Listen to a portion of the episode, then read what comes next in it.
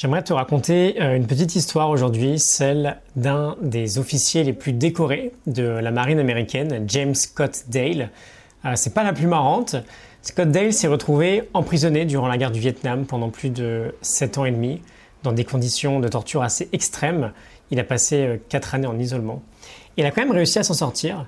Il sera rapatrié ensuite aux États-Unis et il va se reconvertir dans le monde des affaires et dans le monde politique. On parle beaucoup de cet homme, déjà pour euh, l'exploit d'avoir survécu à autant de tortures, mais surtout parce qu'il nous a légué une leçon très importante, c'est ce que j'aimerais aborder avec toi aujourd'hui. En écrivant son livre Good to Great, euh, un super bouquin plutôt orienté business, Jim Collins a essayé de comprendre comment bah, non seulement Stockdale avait survécu, mais surtout comment il avait pu réussir euh, dans les affaires ensuite, dans la suite de sa carrière, après un tel calvaire. Et donc il nous dit que s'il avait été euh, très naïvement optimiste dans ses camps de prison, comme d'autres l'ont d'ailleurs été avec lui, il s'en serait jamais sorti.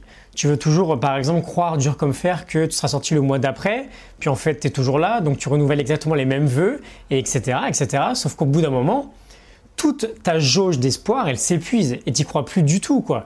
Et dès que tu perds espoir, grosso modo, tu peux plus survivre parce que cet espoir-là, il est essentiel. Sauf que, bah, faut pas être aussi naïf que ça. Et parfois, dans notre vie de tous les jours, c'est un peu la même chose ou dans notre projet, on veut être un peu trop optimiste en étant sûr que ça va fonctionner à 100%. C'est très bien, mais il manque une composante. Et il manque une composante qui est assez euh, opposée à la notion d'espoir. C'est pour ça qu'on parle de paradoxe de Stockdale. Ce paradoxe, c'est que s'il a survécu, c'est que non seulement il savait qu'il s'en sortirait, mais il n'était pas naïf, au contraire, il était ultra réaliste, il savait que ça prendrait énormément de temps. Le paradoxe de Stockdale, c'est cette notion que la vraie confiance vient de la somme de l'espoir, je sais que je vais y arriver, quoi qu'il arrive, et du réalisme, je sais que ça va être difficile, je sais quels sont mes obstacles au quotidien.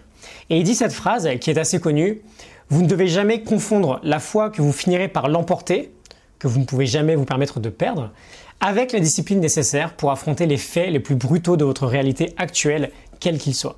Il y a toujours des grosses limites à l'optimisme pur et c'est un problème que je trouve assez important au quotidien finalement, surtout en ce moment où on nous bassine tous les jours de psychologie positive. L'espoir, c'est essentiel, c'est ce qui va te donner du courage au quotidien, mais le réalisme, ça l'est tout autant, c'est ce qui va te permettre de bah, prendre du recul et euh, de t'adapter constamment à la situation actuelle. Voilà, j'avais envie de te partager ça aujourd'hui. L'optimisme BA, l'optimisme naïf, c'est rarement euh, la solution. Alors évidemment, c'est peut-être toujours mieux que euh, de se plaindre en permanence, mais il y a un juste milieu à trouver. Et je pense que ce juste milieu, c'est euh, bah voilà, le paradoxe de Stockdale, justement. d'un côté de l'espoir, mais d'un autre côté du réalisme. Je te retrouve demain pour un nouvel épisode. Je te dis à demain. Salut